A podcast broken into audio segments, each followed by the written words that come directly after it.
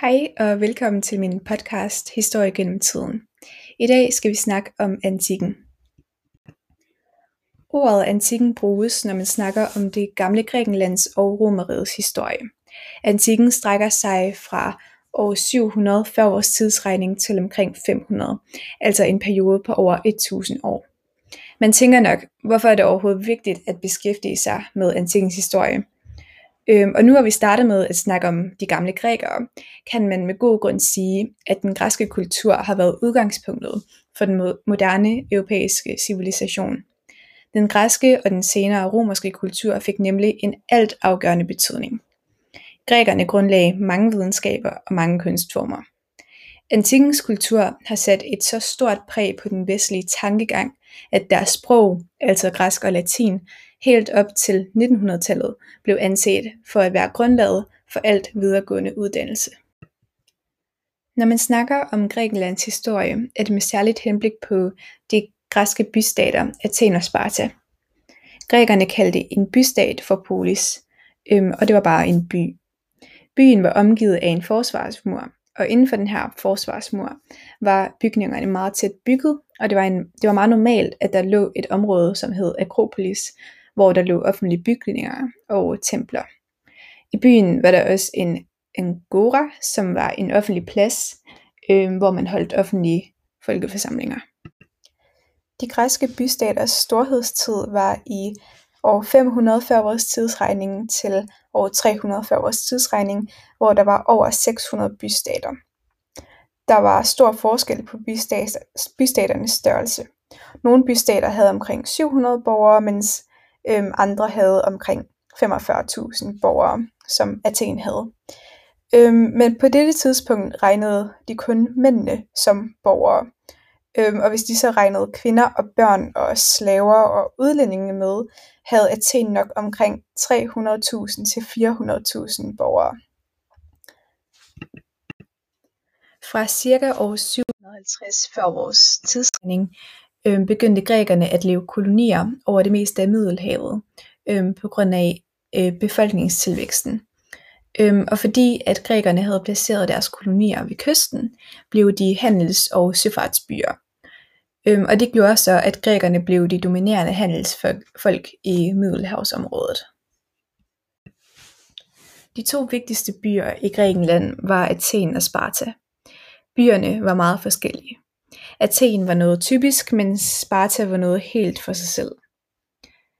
I Athen var man kun borger, hvis begge ens forældre var athenske statsborgere. Da Athen var en meget driftig by, øhm, kom der mange indvandrere, øhm, som hovedsageligt var grækere, øhm, som kunne drive handel, øhm, men de kunne ikke eje jord. Øh, og de blev så kaldt metoiker. Øhm, en stor del af befolkningen var også slaver, øhm, og de fleste athenske borgere var slaveejere. I starten var Athen en aristokratisk styret bystat. Det var altså overklassen, som havde magten. I den periode blev Athen styret af embedsmænd. Men senere blev Athen lidt mere demokratisk, grundet ledelsen af Solon. Han delte nemlig borgerne i fire formueklasser, hvor de rigeste havde flest rettigheder, og de fattigste havde færrest. Men gennem tiden fik de fattigste flere af de rettigheder, som de rige havde. Det athenske demokrati var et direkte demokrati, hvor alle borgere havde ret til at deltage i folkeforsamlingen. Den daglige ledelse af byen blev kaldt Folkerådet. Øhm, og Athen var delt op i 10 fylder, som var, et, øh, som var geografiske enheder. Hver fyle blev repræsenteret med 50 mand i Folkerådet. Og hvert år stillede fylerkandidaterne sig op, øhm, og så blev der trukket lod om, hvem der skulle sidde i rådet. Mens Athen dyrkede kunst og filosofi, så holdt spartanerne sig til krigskunst og idræt. I Sparta levede mændene nemlig deres liv som soldater, øhm, og de var grækernes stærkeste militærmagt. De blev som syvårige placeret i kaserneagtige kostskoler, hvor de blev opdraget til meget streng militær disciplin, øhm, og de skulle så vende sig til at leve under øhm, meget barske vilkår. Man ved ikke så meget om Spartas forfatning, som man gør om Athens. øhm, da man ikke har så meget skriftligt fra Sparta. Men øh, man ved dog, at Sparta holdt fast i kongeværdigheden, øhm, og de havde to konger øhm, fra forskellige slægter. Og udover det, så var der 28 andre mænd, som alle var over 60 år, øhm, og de havde så slået sig sammen til et råd, altså de to konger og de 28 mænd. Øhm, Sparta havde så også en folkeforsamling, ligesom Athen, øhm, som skulle tage stilling til de lovforslag, som de 30 mænd de øhm, fremlagde.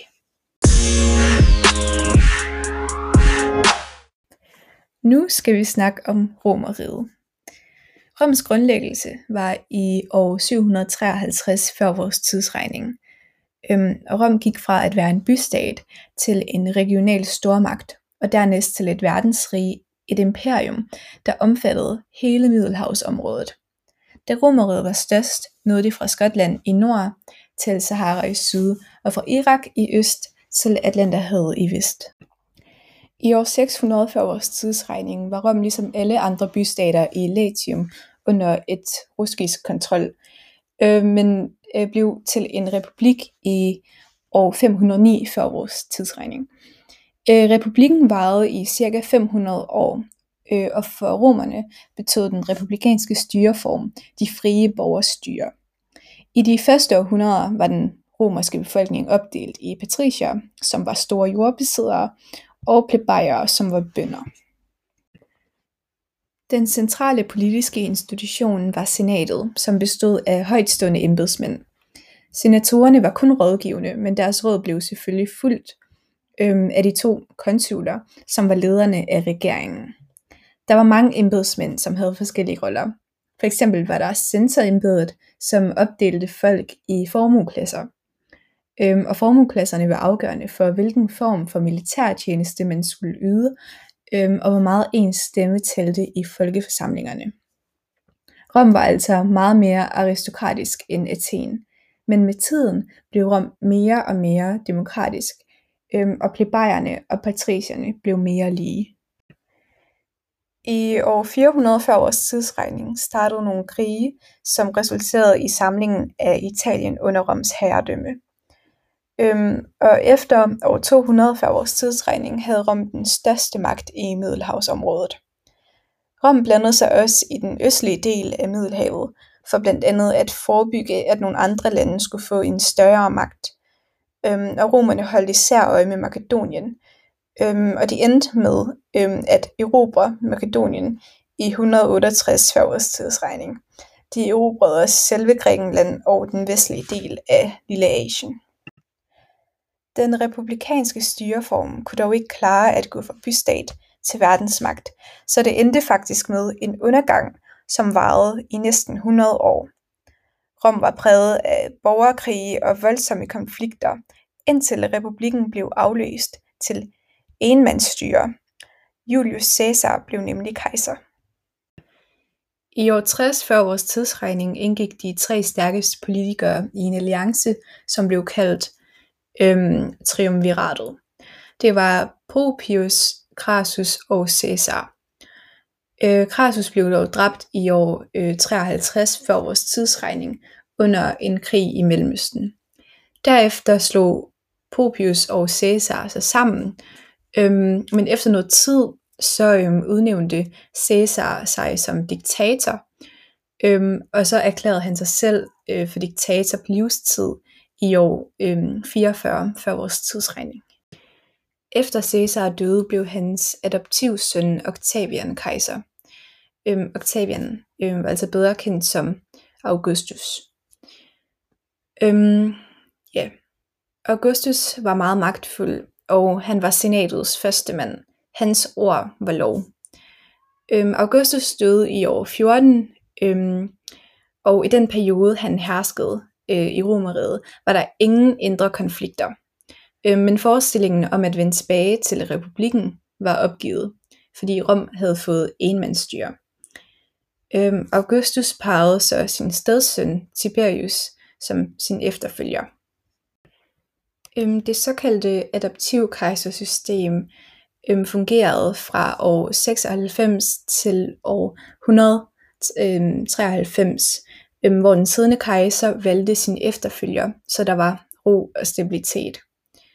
Øhm, I slutningen af 200-tallet blev Diokletian kejser, øhm, og han mente, at Romeriet var for stort til kun at have én kejser, så derfor delte han Romeriet i fire dele og havde tre medkejsere. Øhm, men fra år 395 blev delingen af Øst- og Vest-Romeriet permanent. Øhm, I slutningen af 300-tallet var riget under et massivt pres fra de germanske stammer øhm, og i 350 der trængte hunnerne ind fra øst. Øh, på dette tidspunkt havde romerne allerede accepteret at germanerne de bosatte sig på romersk territorium, øh, men presset blev simpelthen alt for stort, øh, så de romerske diger brassede sammen.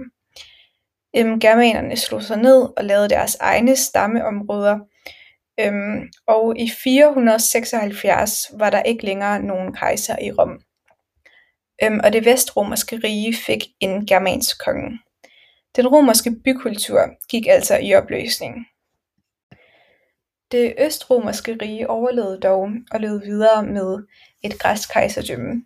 Det gik først i undergang i år 1453 da Konstantinopel blev erobret af tyrkerne og blev omdøbt til Istanbul.